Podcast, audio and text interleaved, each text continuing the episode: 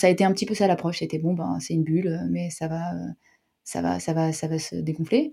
Et donc, il y a eu un moment de flottement, un petit peu, où, les gens qui travaillaient sur ces sujets étaient là, mais c'est énorme, c'est énorme, il faut y aller, il faut y aller, et, plutôt, plutôt une attente de, bah, attendons de voir ce que ça va donner.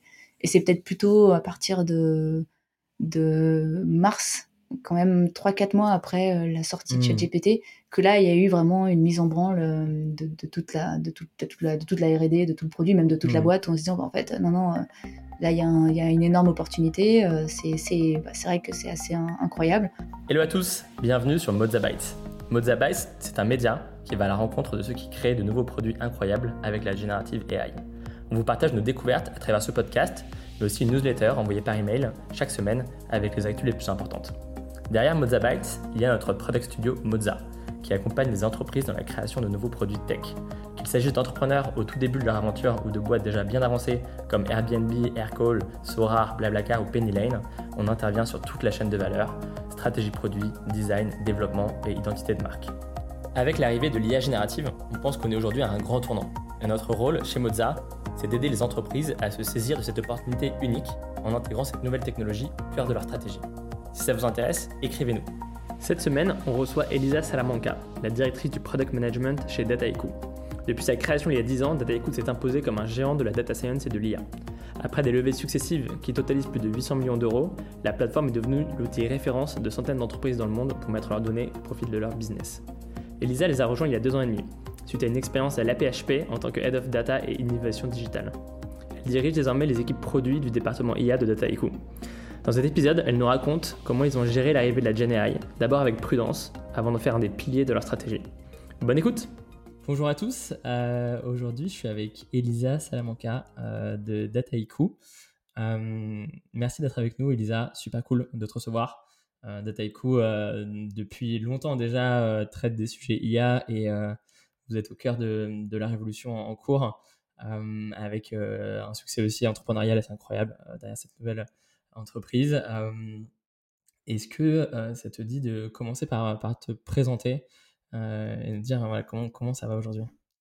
Bah écoute, déjà, merci beaucoup pour l'invitation et bonjour à, tous et à toutes.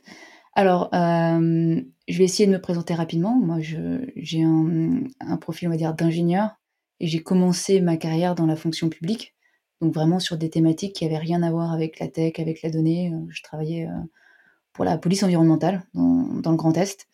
Euh, mais euh, tout de suite après ça, j'ai euh, j'ai rejoint les hôpitaux, enfin la PHP, donc les hôpitaux de Paris, et je me suis occupée pendant quatre ans de, voilà, de valoriser les données générées par la PHP ou dans, dans ce cadre-là, pour la recherche, pour, le, pour, le, pour le management de l'hôpital, pour l'innovation numérique.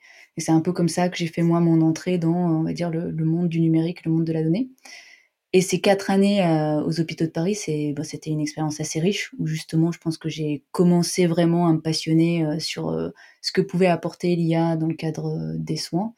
j'ai beaucoup beaucoup poussé pour que on fasse, bah, on crée une équipe de data scientists en centrale et qu'on fasse une collaboration avec un centre de recherche, enfin, plusieurs centres de recherche, mais notamment un gros partenariat avec l'INRIA sur les sujets du traitement automatique du langage dans le secteur de la, de la santé, parce qu'il y a beaucoup, beaucoup de données dans un hôpital. On a des données de, tout type, hein. on a des données structurées, de biologie, etc. etc. On a des données, de, je sais pas, des données euh, séries temporelles, des images, mais finalement, la donnée qui est quasiment la plus facile à, utiliser, c'est tout ce qui va être compte rendu médicaux, euh, ordonnances. La, la, manne de données textuelles et la facilité euh, d'accès de ces données-là faisait que le, NLP offrait vraiment plein, plein d'opportunités. Et après avoir passé 4 ans à la PHP, j'ai rejoint Dataiku il y a un petit peu plus de deux ans et demi. Alors j'ai occupé plusieurs postes euh, chez Dataiku, mais j'étais, enfin, je suis dans l'équipe produit. Je suis aujourd'hui senior director of product management. Euh, j'ai commencé par travailler beaucoup sur des sujets d'expérience utilisateur, et on reviendra un petit peu pourquoi, je pense, sur euh, qu'est-ce que c'est que Dataiku et pourquoi est-ce que l'expérience utilisateur est assez, critique. Et là, ça fait un peu plus de six mois que je m'occupe de tout ce qui est les fonctionnalités de d'AI, de ML, MLOps, gouvernance, et notamment donc euh, tout ce qui est IA générative euh, pour Dataiku. Merci beaucoup. On va, on va se plonger à fond dans Dataiku, évidemment, euh, au cours de cet épisode. avant, ça m'intéresserait de. C'est assez rare en fait d'avoir quelqu'un qui, qui vient bah, de la PHP, qui maintenant travaille dans la tech avec, avec une, scale-up comme Dataiku. Est-ce que tu peux nous donner un ou deux exemples de projets que vous avez menés effectivement auprès des hôpitaux de Paris? Parce que les données sont, vastes. Après, j'imagine qu'il y a des enjeux aussi bah, de confidentialité assez importants. On ne peut pas faire n'importe quoi avec ces données-là. tu as réussi à pousser des, innovations en interne qui, aujourd'hui ont, porté leurs fruits? Alors, euh, ça c'est une bonne question parce qu'on avait des projets, on en avait un petit peu dans un petit peu partout. C'est-à-dire que le rôle de l'équipe euh, que, que moi je pilotais, c'était vraiment de structurer la donnée, de mettre à disposition les outils pour que les médecins puissent euh, bah, travailler sur les données. sur les données. bon, il y avait aussi développer les compétences en termes de data science, leur mettre à disposition des data scientists, faire ces fluidifier ces collaborations avec des chercheurs comme l'INRIA. Mais j'étais pas spécialement promotrice de projets en propre. Les projets qu'on poussait au sein de l'équipe, c'était pour bah, nous aider à comprendre des problématiques concrètes qu'avaient les médecins. Donc on a fait pas mal de projets sur le cancer. les projets types hein, qu'on traitait, donc là ça sera peut-être pour répondre à, ta question, c'était euh, un, des, un, des, un, de ceux dont je me souviens euh, plus ou moins au moment où je partais, ça a été de prendre des comptes rendus médicaux dans le domaine du cancer et d'essayer d'extraire à partir de là la classification qu'ils ont en, cancérologie. Et une fois qu'on extrait ces données, euh, on va dire un peu plus structurées, permettre euh, euh, aux, chercheurs d'aller créer des cohortes à partir de ce genre de, classification. Donc on était vraiment, je pense le point focal, c'était, ok, on prend plein de secteurs médicaux différents, plein de spécialités, on a des comptes rendus médicaux, par exemple, et on les structure pour que derrière, on puisse créer des corps médicaux euh, à partir de ça et, qu'il puisse y avoir un peu plus de recherche approfondie sur ces données-là. Donc on avait ça sur le, cancer, on en avait sur d'autres, et puis il y a aussi eu beaucoup de choses autour du Covid. Je pense que ça, ça a été peut-être l'apogée de, mon passage à la PHP. J'ai vécu la crise euh, et le confinement à la PHP où on était en pleine effervescence. C'était l'épicentre un peu. Paris était un des épicentres en France de, l'épidémie. Et à l'époque, on ne savait pas du tout euh, ce que c'était que vraiment le Covid. On ne savait pas qu'est-ce qui générait des formes graves. On ne savait pas euh, les effets au long cours. Et à la PHP, on avait cette chance d'avoir déjà une grosse base de données, enfin un entrepôt de données de santé, où là, on arrivait à identifier bah, les patients atteints de Covid et on avait des historiques médicaux, on avait ce qui s'y passait aux urgences, en réanimation. On a, structuré cette base avec l'aide de pas mal de volontaires. Et on a mis à disposition voilà, de, des médecins, et ça, a permis de faire de la recherche euh, presque en temps réel sur, euh, ça et détecter les facteurs d'aggravation de, Covid. Donc euh, voilà, ça, ça a été un petit peu le moment où on s'est dit, en fait, tout ce qu'on essayait de pousser depuis, depuis 2-3 ans, bah voilà à quoi ça sert, et on s'en est servi pour, pour la gestion de la crise. Excellent. Bravo, incroyable. clairement, là, quand la data science, de, de ce moment-là, tu, tu, comprends pourquoi tu fais ton job. Euh, alors, Dataiku, euh, Dataiku déjà, qu'est-ce que c'est euh, Dataiku? Comment tu, comment tu décris Dataiku qui ne connaît pas Comment tu décris Dataiku à, quelqu'un qui ne connaît pas cette industrie? Alors, en, deux mots, si je devais dire, c'est l'Excel pour l'IA. Ça, c'est le, pitch très rapide. Après, globalement, si on, on, élargit un tout petit peu, je prends un peu plus de mots. Dataiku, c'est une plateforme de data science, d'analytique, qui a vraiment comme objectif principal de démocratiser euh, l'IA, le machine learning euh, et l'analyse de données au sens large. Euh, c'est avec cette vision que, et cette, on va dire, c'est vraiment, ils étaient, c'était au cœur de leurs préoccupations, quatre fondateurs qui ont commencé cette boîte en 2013.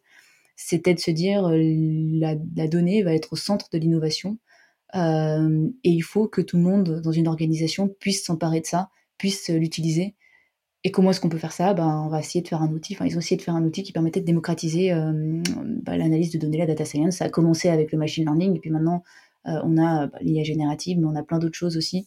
Euh, et ça devient un peu la, boîte à outils pour n'importe quelle structure pour faire des projets d'analytique. Vous travaillez avec quel genre de clients? Alors on a vraiment des clients de tout type. Déjà, bon, Dataiku maintenant c'est un peu plus de 1000 personnes à peu près dans le monde entier. On a euh, entre 500 et 600 clients, avec une croissance qui continue euh, d'être assez forte. Et euh, comme on est une boîte à outils ou une plateforme de data science, on n'a pas de d'industrie spécifique, on touche vraiment toutes les industries. On a certaines industries qui sont un petit peu plus matures en termes d'exploitation des données. On va retrouver le domaine de l'industrie pharmaceutique ou la santé pharma au sens large, finance, finance et assurance, et puis le, tout ce qui est manufacturing, Ça, c'est vraiment, on va dire, les industries qui ont déjà un peu structuré leurs données, donc qui vont peut-être être à cette étape où une plateforme comme Dataiku va sembler une, évidence pour eux. Mais on a vraiment tout type d'industrie. Puis après, bon, Dataiku s'adresse aussi à des petites structures comme à des grosses, même si aujourd'hui, je pense qu'on a plutôt des grosses entreprises dans notre, dans notre portefeuille. Ok. Euh, effectivement, une croissance, la croissance fulgurante euh, depuis depuis dix ans maintenant. Euh, et, et, avec ce qui se passe côté Gen AI, bah, beaucoup d'entreprises, non plus seulement celles, que tu as citées, enfin, beaucoup d'industries plutôt viennent viennent se poser la question de, de comment mettre à profit ces données qui, qui, deviennent le, cœur de, de, leur valeur euh, avec, avec les outils qui sont désormais disponibles. Euh, faire du, product management, du coup, dans une boîte comme celle-ci, euh, ça veut dire quoi? Est-ce que tu peux nous raconter pourquoi tu les as rejoints et, et quel, est ton, quel est ton rôle aujourd'hui là-bas? Oui, alors moi j'ai entendu parler de Dataiku il y a assez longtemps. J'ai un, très bon ami à moi qui en fait était un, des premiers, euh, pas, le premier, mais en tout cas qui était dans les peut-être 20 premiers employés de Dataiku. Je pense que c'est comme ça que j'ai entendu parler de Dataiku euh, il y a peut-être, je sais pas moi, 9 ans ou quelque chose comme ça. Et hum, donc moi vraiment, euh, ce qui me plaisait à la PHP, c'était de travailler sur le sujet des données dans le secteur de la santé et on développait en fait les outils, euh, comme je disais, notre positionnement, euh, c'était vraiment faire en sorte que les médecins et tout l'écosystème au sein de la PHP puissent utiliser les données et puissent faire des projets. Euh, donc on était un petit peu cette brique logicielle, data engineering, etc. pour, pour faciliter et fluidifier l'exploitation de la donnée. Et donc dans ce contexte-là, moi j'avais envie de continuer de travailler dans ça et de voir comment un peu les pros faisaient du, logiciel et faisaient ce genre de, de système.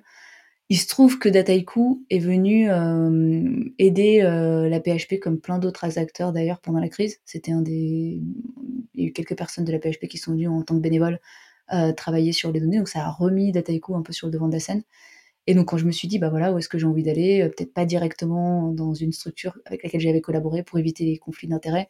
Et je me suis dit bien Dataiku c'est un peu parfait, c'est une boîte où je pense mon profil atypique euh, saura quand même être un peu reconnu, parce que quand on a envie de passer de la fonction publique à la tech, c'est pas toujours facile en fait de, de, trouver des gens qui sont prêts à faire ce pari-là, et donc je suis assez euh, chanceuse que Dataiku m'a offert cette possibilité. Et puis euh, c'était assez bien dans, dans, le genre de structure que je voulais, pas trop gros, pas trop petit, voilà, je pense à Paris aussi. donc ouais, ouais, non, exactement, je pense ce que je cherchais. Alors tu me demandais aussi ce que j'y fais. Donc, euh, encore une fois, ça fait un petit peu moins de trois ans maintenant que je suis chez, que.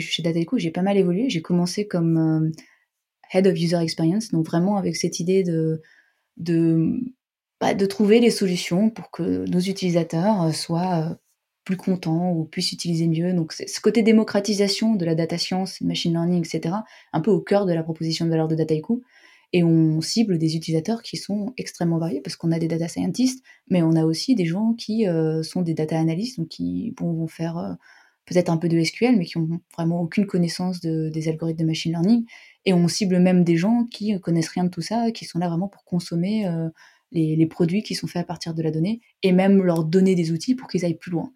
Donc en fait, euh, une plateforme qui s'adresse à autant d'utilisateurs différents, avec des niveaux d'expertise aussi variés, c'est pas toujours évident de conjuguer un peu le, meilleur des deux mondes, et surtout que les concepts derrière euh, bah, le big data, euh, que ce soit les, temps de performance, les calculs, enfin c'est pas toujours simple à appréhender.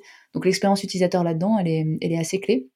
C'est ce que j'ai fait pendant, pendant, on va dire, un peu deux ans, structurer l'équipe UX avec des UX designers, avec la, user research, mais aussi en fait on avait des PM dans l'équipe parce qu'on voilà, on regardait c'est quoi les, les, profils un peu plus développeurs, codeurs, de quoi ils ont besoin pour qu'ils puissent vraiment se retrouver dans, dans, la plateforme et pas vouloir aller euh, sur leurs propres outils euh, sur leur laptop. Euh, data analystes de quoi ils ont besoin, etc. etc. Et donc on avait des, des, product managers qui étaient vraiment là en train de se dire ok je pense à, aux besoins de mes utilisateurs et je, et je, pousse la roadmap comme ça. Et comme je disais, j'ai changé il y a un petit peu, un petit peu plus de six mois euh, sur, on va dire, les fonctionnalités qui sont vraiment liées au machine learning et à, l'IA. Et les six derniers mois ont été, euh, je pense, essentiellement focalisés sur, bon, il y a l'IA générative, euh, GenAI, qu'est-ce qu'on en fait, qu'est-ce que, comment se positionne Dataiku là-dedans, euh, comment est-ce qu'on va sur le marché sur, avec ça. Donc ça, ça a été les six, les six derniers mois pour moi. Hyper intéressant, du coup, c'est le sujet, euh, je pense, euh, sur lequel on va, on va vouloir creuser.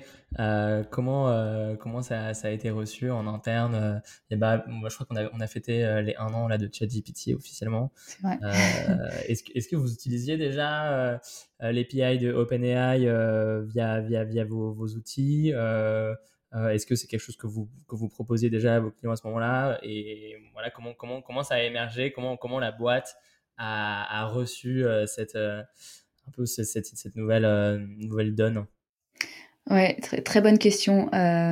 c'est assez marrant d'ailleurs de retracer l'historique là. C'est vrai que ça fait un an un peu tout pile où il y a eu cette, cette bombe de ChatGPT qui est sortie. Alors, l'air de rien, ChatGPT, les transformers, enfin tout ce qui tout ce qui va avec, c'est pas non plus la, pas, ça n'a pas été l'innovation technologique de ChatGPT, donc ça existait déjà avant. OpenAI avait déjà une API GPT-3 et à Dataiku, on proposait euh, pas mal de choses autour du NLP. Euh, donc on avait euh, déjà offert la possibilité à nos clients d'utiliser OpenAI un peu de manière visuelle, donc se connecter à cette API-là, faire des outils, faire des, pipelines de, traduction, de, de résumé, c'était déjà là, mais c'était là de manière moins native. Puis ça faisait partie de la, boîte à outils, tout ce qu'on avait autour du NLP, mais c'était pas on n'avait pas non plus dédié notre, notre outil à ça. Et comme un peu toutes les innovations euh, qui se sont succédées, enfin, je pense que dans le, dans, le, domaine de la data science ou les plateformes de data science, en fait, il y en a, y en a plein qui ont, qui ont eu lieu sur les dernières années, pas, pas aussi fortes que, que ChatGPT, mais il y a eu l'arrivée de Kubernetes qui a complètement changé la manière dont on, on, orchestre les, les, les, jobs, etc. Et finalement, Dataiku et les, les fondateurs de Dataiku ont toujours un peu cette, cette, cette approche de, bah, on attend de voir. Euh, parce que ça peut être une énorme bulle qui retombe tout de suite et si on se met, euh, si on se jette dedans, euh, ça, n'a pas de sens. Parce que nous, on cible quand même quelque chose qui est avec une adoption large et forte, pas trop les sujets de niche. donc ça a été un petit peu ça l'approche. C'était bon, ben c'est une bulle, mais ça va, ça va, ça va, ça va se dégonfler. Et donc il y a eu un moment de flottement un petit peu où, les gens qui travaillaient sur ces sujets étaient là, mais c'est énorme, c'est énorme, il faut y aller, il faut y aller, et plutôt une attente de bah, attendons de voir euh, ce que ça va donner. Et c'est peut-être plutôt à partir de, de mars, quand même 3-4 mois après euh, la sortie de mmh. ChatGPT, que là, il y a eu vraiment une mise en branle de, de toute, la, de, de, toute, la, de toute la R&D, de tout le produit, même de toute la mmh. boîte, en se disant, bah, en fait, non, non, là, il y, a il y, a une énorme opportunité, c'est bah, vrai que c'est assez incroyable tout le monde jouait avec ChatGPT entre temps. Je pense que ceux qui, qui, étaient curieux de ce qui se passait dans le secteur du NLP, moi à l'époque, je travaillais pas sur ces sujets-là, j'étais encore sur mes thématiques d'expérience utilisateur, mais j'avais déjà cette euh, presque cette passion pour les sujets de NLP avec mon expérience à la PHP. Donc j'ai vu ça, et je me suis dit, ah, mais ça a l'air génial cette histoire. Donc j'ai commencé aussi à suivre un peu l'actualité euh, qui est pas évidente à suivre, euh, parce qu'il y a des choses qui sortent, qui sortaient quasiment tous les mois. mais donc voilà, à partir de mars gros, chantier, euh, task force qui se met en place, euh, parce que c'est, bon, il y a côté produit, même si côté produit, on avait quand même pas, mal de bases déjà en place, mais euh, comment est-ce que Dataiku se positionne, quel marketing on fait, comment est-ce qu'on fait un, une formation accélérée pour l'ensemble de gens dans la boîte, parce que parler de d'IA générative, c'est pas exactement pareil que parler de data science. Et puis évidemment la construction d'une stratégie produit euh, plus forte sur euh, bah, de quoi est-ce qu'elles ont besoin les entreprises? On a rencontré euh, énormément de clients ou de prospects pendant cette phase de entre, entre avril et, juin. je dirais une 150. Donc ça permet quand même d'avoir une, énorme masse et puis on puis ça nous a beaucoup aidé dans, la structuration de bah, ok où est-ce que doit est-ce que doit se positionner Dataiku pour vraiment être un accélérateur pour nos clients pour utiliser euh, les capacités de, l'IA générative. Merci beaucoup. Peut-être qu'effectivement ça, ça correspondait, je me demande si Mars et pas quand GPT-4 est sorti. Euh, à mon avis, il y a aussi eu euh, l'adoption en B2C qui a été énorme et qui du coup a amené des gens qui n'étaient pas du tout là-dedans à, découvrir le potentiel et à vouloir débloquer pas mal de ressources à investir là-dedans. Et, en fait, du coup, c'est marrant parce que j'ai l'impression que dans l'écosystème, de manière générale, il y a eu quand même bien 4-6 mois un peu de, euh, d'attente euh, et, de, et de, de, patience par rapport à peut-être à d'autres, d'autres hypes qu'il y a eu par le passé. On pense beaucoup au Web3 euh, et dans quelle mesure est-ce que c'est une nouvelle hype ou est-ce que c'est vraiment révolutionnaire et, et, c'est marrant de voir que même chez vous, une partie, en fait, une partie de l'équipe était, était encore dans l'expectative. Quoi. Et comment vous avez fait pour diffuser du coup ce, cette conscience et ce, cette, voilà, cette, comment est-ce que vous avez fait en sorte que les, équipes de Tadaiku prennent en main et prennent, voilà, réalisent le, potentiel derrière, derrière la générative AI alors là, je fais plus de la, encore une fois, j'étais, j'étais pas au cœur du truc en, décembre, euh, janvier, mais on a, hum, a une équipe euh, un peu de recherche, euh, ce qu'elle s'appelle le lab, qui est rattaché au CTO et qui, elle, était, je pense, un peu focalisée là-dessus déjà depuis un certain temps. Donc, ils expérimentaient sur les différents prompts. Il y a eu pas mal de, de travail un peu de fond qui a été fait sur qu'est-ce que ça voudrait dire intégrer, par exemple, les, thématiques GenAI au sein de la plateforme. Donc là, plus faire des features qui vont venir euh, transformer l'expérience de Dataiku avec, avec du GenAI. Et ils ont fait pas mal d'expériences là-dessus, donc beaucoup, beaucoup d'idées. Beaucoup d'idées qui ont, qui ont été euh, structurées pendant cette phase un peu d'attente. Mais c'est vraiment euh, bah, les fondateurs, CEO, CTO, qui à un moment donné se sont dit, OK, en fait là, c'est pas, c'est pas juste un petit hype, c'est un vrai sujet. Mais ils ont, on a pu assez vite capitaliser sur tout ce qui avait été préparé un petit peu en back-office par ces équipes-là qui étaient un peu au cœur de ces sujets-là. Donc on a eu quelques personnes euh, au sein de Dataiku qui étaient en train de tirer, qui étaient en train de structurer un peu la démarche, identifier euh, des pistes, euh, l'expérimenter même, on va dire un peu en propre. Ça permet d'avoir une vraie, à savoir quelles sont les limites, savoir ce qu'on peut en attendre, avoir déjà poussé un peu les techniques, par exemple de, combinaison de, recherche sémantique avec l'IA générative, ce qu'on appelle Retrieval Augmented Generation. Donc savoir un petit peu les, classiques de, ce qui était en train d'être possible, de ce qui de ce qui pouvait se faire avec l'IA générative et puis, euh, une fois qu'il y a eu un peu un go, ben, voilà, on avait un peu les, clés pour, euh, et les outils pour, pour avancer. Yes, ok, je vois très bien. Euh, et du coup, vous, l'IA générative, vous l'utilisez de deux manières. Hein. Il y a comment est-ce que vous améliorez votre produit pour le rendre plus performant pour vos, clients. et il y a mettre à disposition du coup cette technologie-là pour vos clients à travers votre plateforme sur le, le, le, peut-être qu'on peut, peut, regarder ces deux points séparément. Euh, sur, le, sur le premier point, euh, est-ce que tu as, des exemples euh, de fonctionnalités que vous avez développées fondées sur, ce que permet aujourd'hui la Gen AI qui vous permettent d'avoir un, produit plus engageant, plus pertinent, plus, efficace? Alors sur, ça, on a plusieurs choses qui ont été, lancées assez vite d'ailleurs, mais, ça reste encore des fonctionnalités qu'on a un peu en bêta. Euh, on en a aujourd'hui, euh, on appelle ça des AI assistants ou data eco assistants, euh, et on a, pris un peu trois cibles. Le premier, c'est la data prep, donc la data prep augmentée avec l'IA. Donc au lieu d'aller identifier les étapes de préparation de données, on explique ce qu'on a envie de faire. Je sais pas moi, transformer les adresses, nettoyer je sais pas quelle colonne, et donc ça fait la transformation de données un petit peu à la main de l'utilisateur.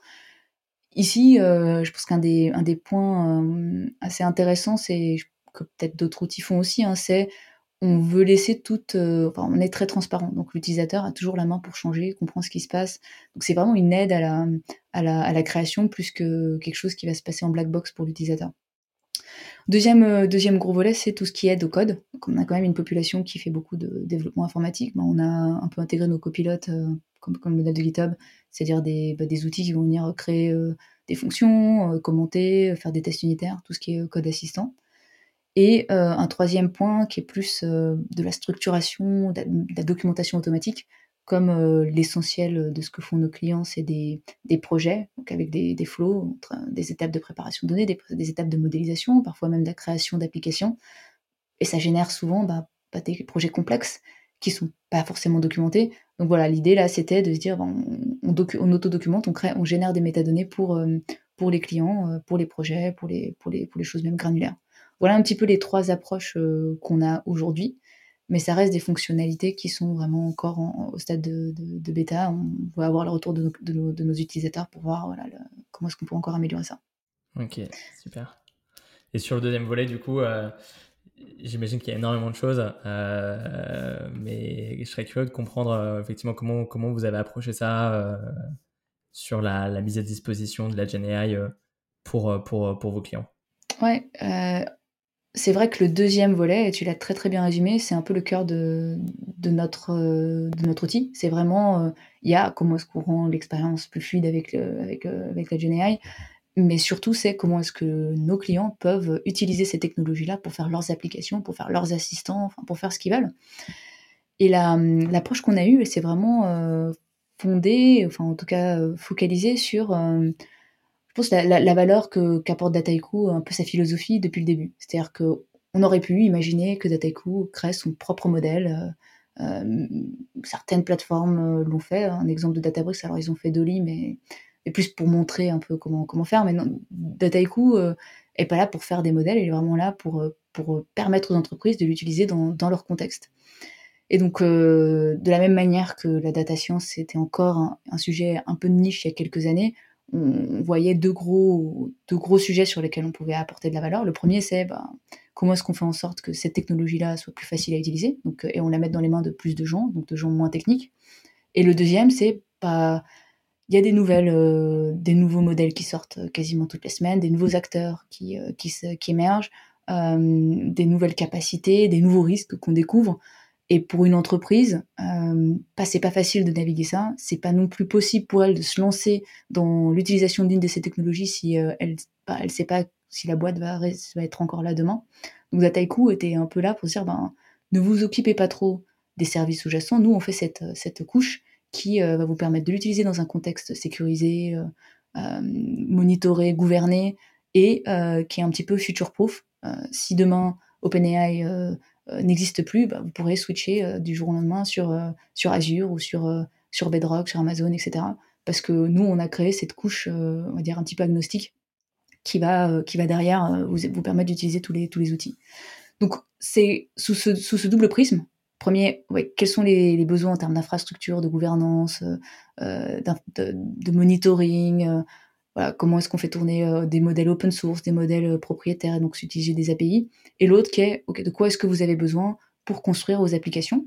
Donc là, les, rencontres qu'on a fait avec, euh, avec nos clients étaient assez structurantes, ce qui nous ont permis aussi d'identifier dire trois grosses catégories que tout le monde a envie de faire globalement. Donc et ça se retrouve dans tous les secteurs, dans tout, dans tout, dans le monde entier. On a des cas d'usage de traitement automatique du langage, donc tout ce qui est NLP, qui est rendu beaucoup plus simple avec les, les LLM. On a un cas d'usage de, bah, d'interface conversationnelle, de Q&A, de chat sur des données euh, non structurées. Et puis, euh, il y a cette idée de génération, forcément, de génération de contenu, euh, de génération, souvent ça va être des choses un peu personnalisées, des réponses clients, des tickets support, bref. Et donc, notre roadmap, on l'a construite là-dessus, c'est-à-dire bah, qu'est-ce que, de quoi nos clients ont besoin pour construire ces cas d'usage-là rapidement et que n'importe qui, ou en tout cas une grosse population, puisse le faire. Donc, euh, si on prend les sujets euh, de traitement automatique du langage, NLP, résumé, classification, tout ça, maintenant, c'est des choses que nos, des data analysts peuvent faire, euh, vraiment avec, sans une seule ligne de code. Donc, ça, c'est vraiment l'approche de Dataiku, c'est de dire, il y a des gens qui vont jamais vraiment faire du code. Comment est-ce qu'ils peuvent quand même utiliser l'IA générative pour faire ce genre de cas d'usage qu'ils n'auraient jamais pu faire avant? C'est-à-dire, du NLP, ça nécessitait quand même de la data science un peu avancée. Là, ben, Dataiku est vraiment, on peut faire des, pipelines de code.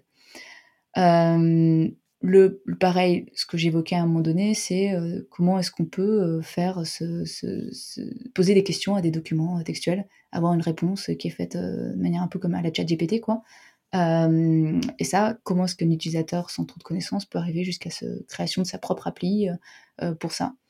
Donc ces idées-là d'avoir vraiment mettre dans les mains d'une population beaucoup plus large ces technologies, mais aussi euh, notre point d'attention, c'était, mais ok, il y a ça, mais il y a aussi de quoi est-ce que les utilisateurs, les, data scientists ont besoin pour, euh, bah, pour faire leur cas d'usage euh, à eux.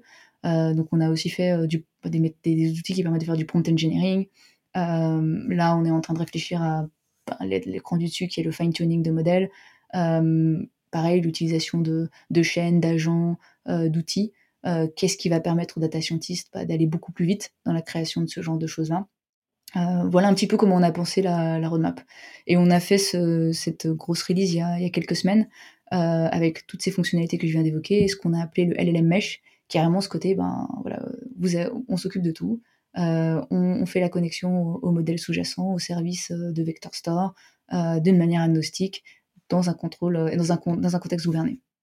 Je sais pas si c'était suffisamment clair un petit peu l'approche et le, en gros, ce que tu viens de nous dire là, c'est un peu euh, votre positionnement, euh, euh, un peu le, le, pari de Data Echo par rapport à la concurrence, d'avoir de, de, cette approche assez, assez holistique et qui fait qu'ils ils peuvent avancer de manière safe, autonome, indépendamment des modèles.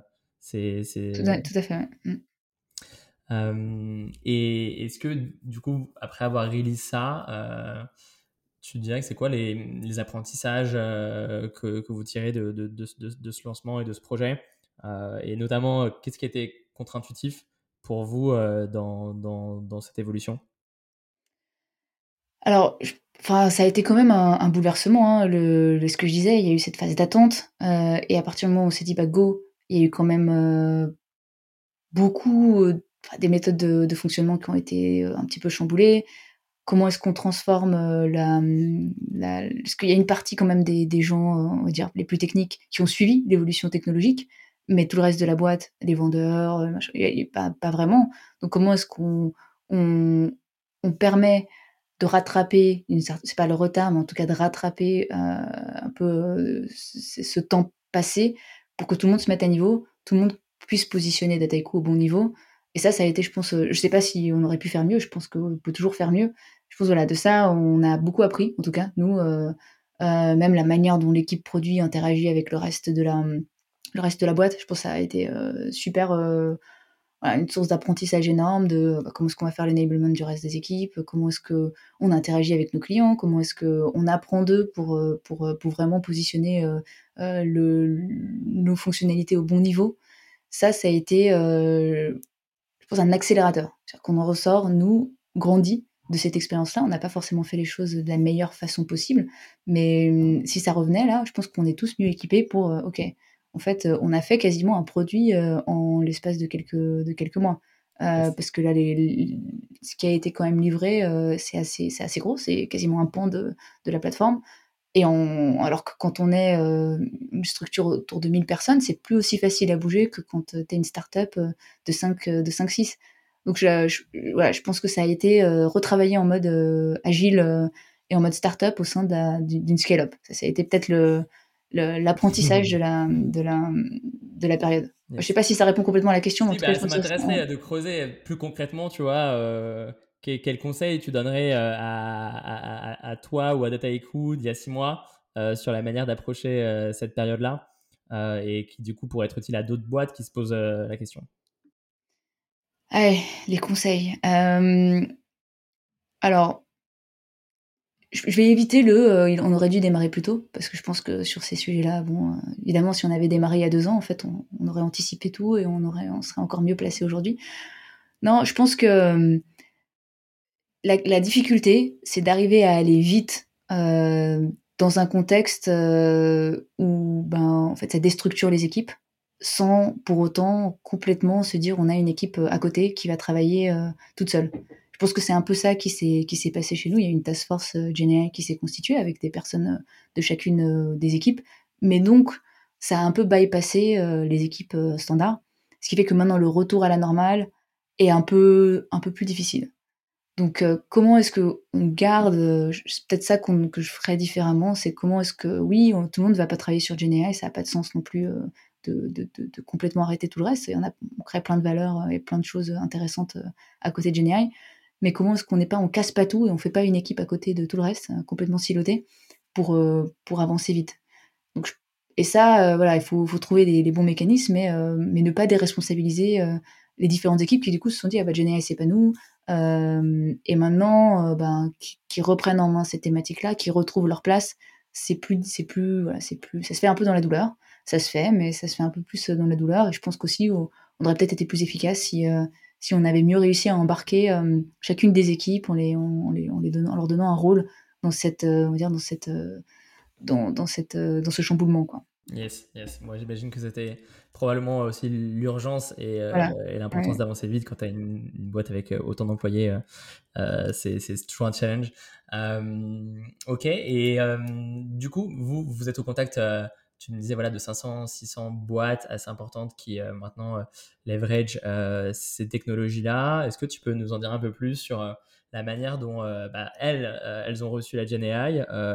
Il y en a sans doute certaines qui ont vu des opportunités exceptionnelles, d'autres qui ont aussi vu là-dedans une menace, après avoir beaucoup investi peut-être dans la création de modèles internes, etc., qui en fait se font complètement éclater par, par, par d'autres, qui soient open source ou pas.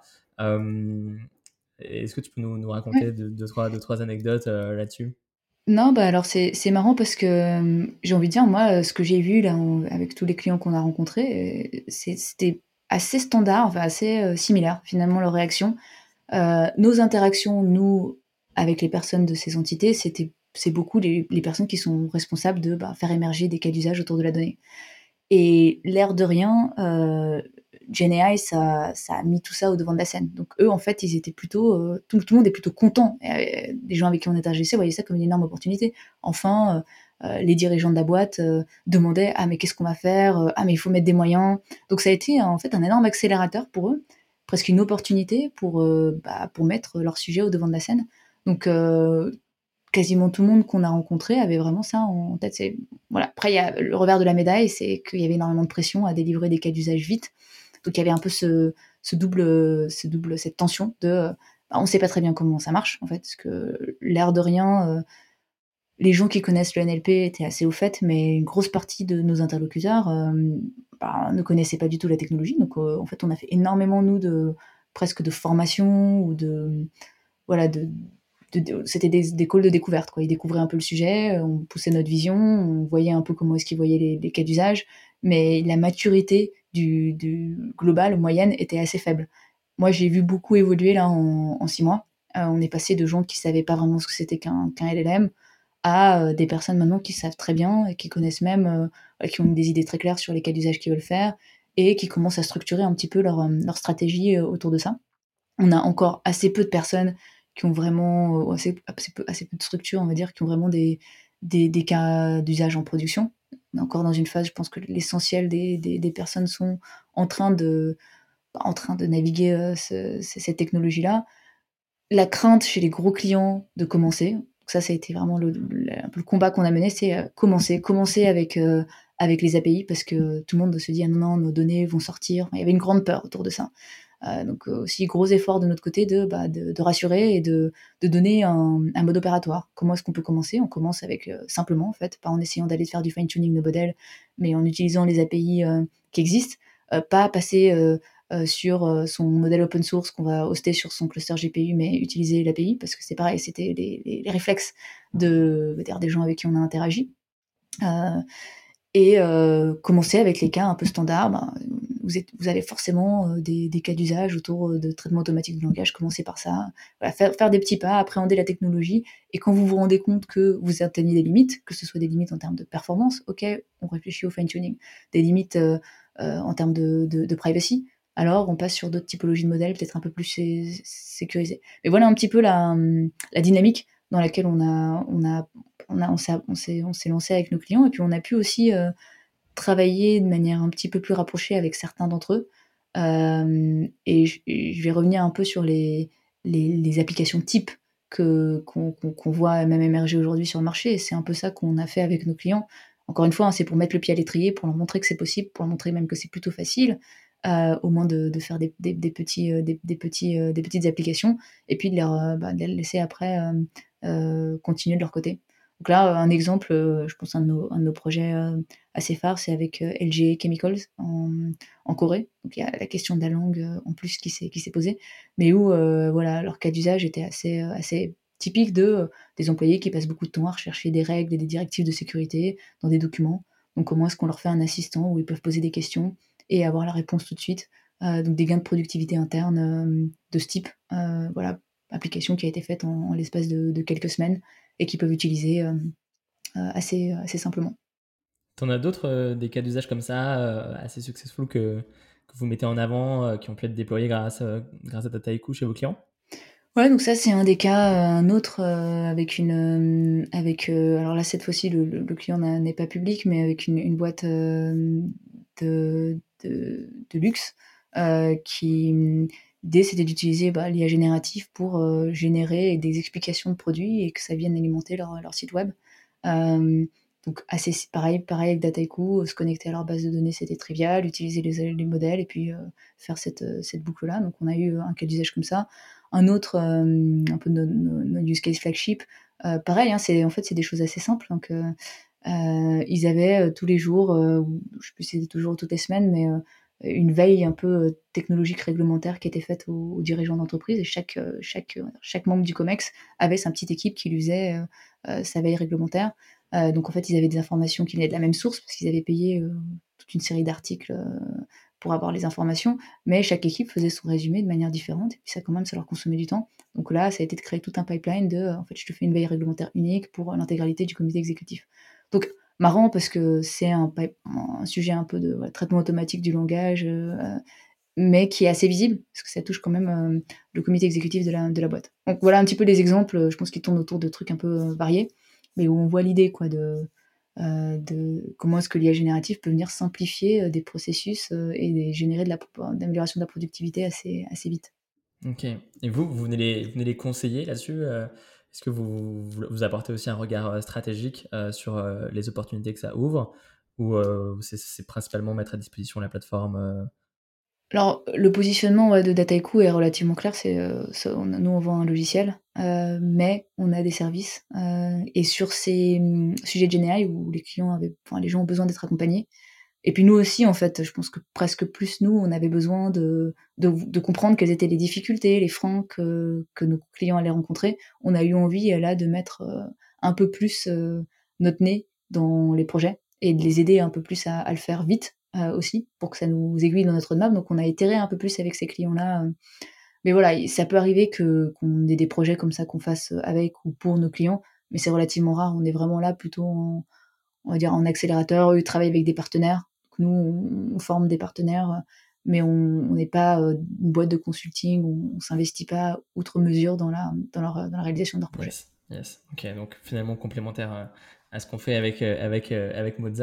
Euh, du coup, nous, on va plutôt être sur la, stratégie produit comment bien leverager la, la Gen AI euh, pour lancer de nouvelles features. Et c'est vrai que nous, on bosse de plus en plus avec des. Bon, nous, on a une clientèle plutôt scale-up dans la tech, mais qui des founders, des, des CPO qui réfléchissent à comment implémenter euh, la Gen AI, quelles sont les opportunités derrière. et je sais que Dataiku fait partie des outils avec lesquels on travaille. Ah bah, ok. et est-ce que vous, comment, comment vous voyez les, choses avancer euh, au long terme? Euh, C'est très difficile de s'exprimer sur le long terme avec ce qui se passe aujourd'hui en IA. Euh, mais bon, j'imagine qu'il faut quand même avoir un cap.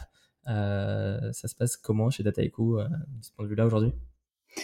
Ben, Déjà pour l'instant, ce sur quoi on a vraiment focalisé notre énergie, c'était la partie GenAI, mais on va dire langage, donc les LLM.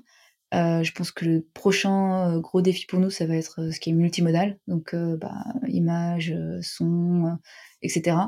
ça, ça va être, je pense, un autre cap à avoir. Comment est-ce qu'on intègre ça? Comment est-ce que même les entreprises s'en servent? Parce que je pense que ça commence à avoir un petit peu, les gens ont des idées sur, parce qu'il y a ChatGPT, les gens commencent à avoir des idées. La question, ça va être comment est-ce qu'ils utilisent ces, autres briques?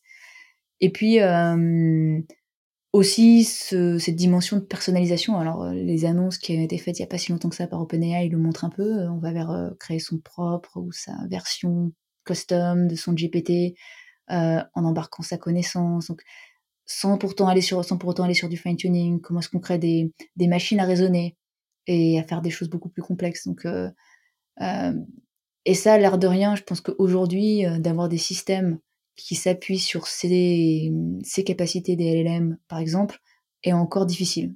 Avoir quelque chose qui est vraiment robuste, euh, qui passe à l'échelle, qui passe en prod, voilà, on est encore sur un stade où on peut faire des petits POC, ça, ça marchote, mais euh, avant qu'on puisse complètement euh, s'appuyer sur ces systèmes-là, il y a encore une, grosse étape. Donc je dirais, voilà, c'est deux gros volets qui est ben, comment on passe au multimodal et comment est-ce qu'on passe à aller au-delà de nos applications un petit peu simples euh, sur lesquels on, maîtrise relativement bien le l'input-output et on sait à peu près euh, évaluer les résultats à des choses qui vont toucher à plein de à plein de plein plein d'entités plein de presque la machine qui pense j'aime pas dire ça mais mais euh, c'est André Carpati qui disait un OS c'est LLM comme un, comme un operating system mais c'est un petit peu ça l'idée c'est vrai de de lui donner plus de choses et qu'il puisse agir. Quoi.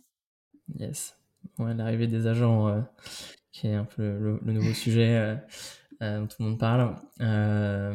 donc, peut-être un jour, ce sera possible de créer ces, agents avec, avec Dataiku, si je comprends bien. Oui. Euh, est-ce qu'il euh, y a des innovations récentes euh, dans la Gen AI qui ont attiré ton attention, que ce soit des, nouveaux produits ou des, avancées techniques qui, qui t'ont interpellé? Ben, À titre, on va dire, à titre perso, quelque chose qui, que je regarde de près, de loin, mais c'est l'utilisation de, de, la Gen AI dans la musique je me dis que voilà, ça, je, je, fais, je, fais, de la guitare euh, comme ça en, en amatrice, mais l'aide à la composition, euh, on a déjà pas mal de choses hein, qu'on peut faire avec des outils euh, un peu professionnels de, de, de, musique assistée par ordinateur. Mais je vois l'arrivée de Legionnaire là-dedans comme un petit peu un game changer, donc je suis un peu voilà, curieuse. je vois qu'il y a déjà des choses qui sont en train d'émerger, mais donc je mmh regarde un peu avec attention ça. pareil, il commence à y avoir même des chansons qui sont faites avec, oui. Donc euh, je dirais que ça, c'est un peu le, côté, euh, je trouve, marrant de, ce, que, je regarde avec, fascination. Ouais. Euh, Trop bien. Sur le plan artistique, effectivement, ça, ouvre beaucoup de, possibles. Ça fait un peu peur aussi à pas mal de monde. ça ouvre des possibilités sur la, à la fois la génération de, morceaux. Je sais pas si tu as, vu ce morceau d'Angèle qui a été généré par une IA et ah, qu'elle-même a ensuite chanté du coup sur scène à un concert parce que ses fans en faisaient la demande. c'est assez dingue. Euh, mais après aussi pour l'apprentissage de la musique, on peut imaginer effectivement plein de choses où, euh, bah, de manière, manière générale, pour l'apprentissage, ça va permettre de personnaliser beaucoup l'accompagnement. Quoi. Donc, euh, ok, très cool sur la guitare, du coup. hâte, de, hâte, de, voir ça. Est-ce que tu aurais des, des, des, ressources à recommander à des personnes mm-hmm. qui, qui, veulent se, qui veulent se lancer là-dedans ou qui veulent en apprendre davantage? Des, des, des, articles qui, qui, pour toi ou ont été, ont été marquants ou des bouquins euh, Voilà. Euh, après, moi, j'ai un prisme, je pense, assez. Euh, je sais pas si c'est assez ingénieur, mais j'aime bien comprendre, démystifier la technologie. Donc là, les recommandations que je vais donner, elles vont être peut-être plutôt techniques, orientées plus qu'orientées cas d'usage. Mais moi, j'ai commencé par, par les. C'est un peu décorrélé, mais par le, le, bouquin Deep Learning de Benjo, Goodfellow et Courville, qui est un peu la Bible, je trouve, quand on connaît pas du tout ces, ces sujets-là. Alors c'est peut-être un peu technique, mais au moins ça permet d'avoir une, de, démystifier le machine learning, démystifier le deep learning. Euh, et là, les, autres sources que j'ai vraiment, euh, je trouve qui sont vraiment très très claires sur euh, ce que c'est que les LLM, la, comment ça fonctionne un petit peu sous le capot. Il y a quelques blogs, alors le blog de Jay Alamar et de Lilian Wang, où Jay Alamar il décortique vraiment ce qu'est un transformer, avec je trouve un niveau qui, qui est à la fois assez au, niveau pour commencer. Ça permet d'aller assez loin techniquement si, ça, si, la, pas si, vous, si, si vous avez envie d'aller euh, plus, plus, loin techniquement. Euh, les, bah, les vidéos d'Andrzej Karpati, je trouve qu'ils sont super didactiques aussi euh, sur bah, voilà, ce que c'est qu'un LLM, les, dernières évolutions. voilà, je pense que en tout cas ça c'est celles qui m'ont le, le, plus marqué ces, ces, dernières, ces derniers mois, voire années, parce que j'ai commencé il y, a, il y, a, un certain temps. Magnifique. Merci beaucoup. Eh bien, euh, merci beaucoup, Elisa, euh, pour, euh, pour tes réponses. C'est un vrai plaisir de, te recevoir. Bah, merci encore pour l'invitation. Et à très bientôt. Bon courage pour tout ça avec Dataiku. Au revoir. Au revoir. Voilà, c'était Mozabytes. Merci à tous pour votre écoute. Pour être tenu informé des prochains épisodes, mais aussi des dernières actus dans l'IA générative, les nouveaux outils, les meilleurs événements et les levées de fonds récentes, inscrivez-vous à notre newsletter Mozabytes sur Substack. Et enfin, si vous réfléchissez à l'intégration de la Gen AI dans votre produit ou souhaitez lancer un nouveau produit avec cette technologie, écrivez-moi et je serai ravi de vous montrer comment notre studio Moza peut vous aider sur ces nouvelles opportunités. A très vite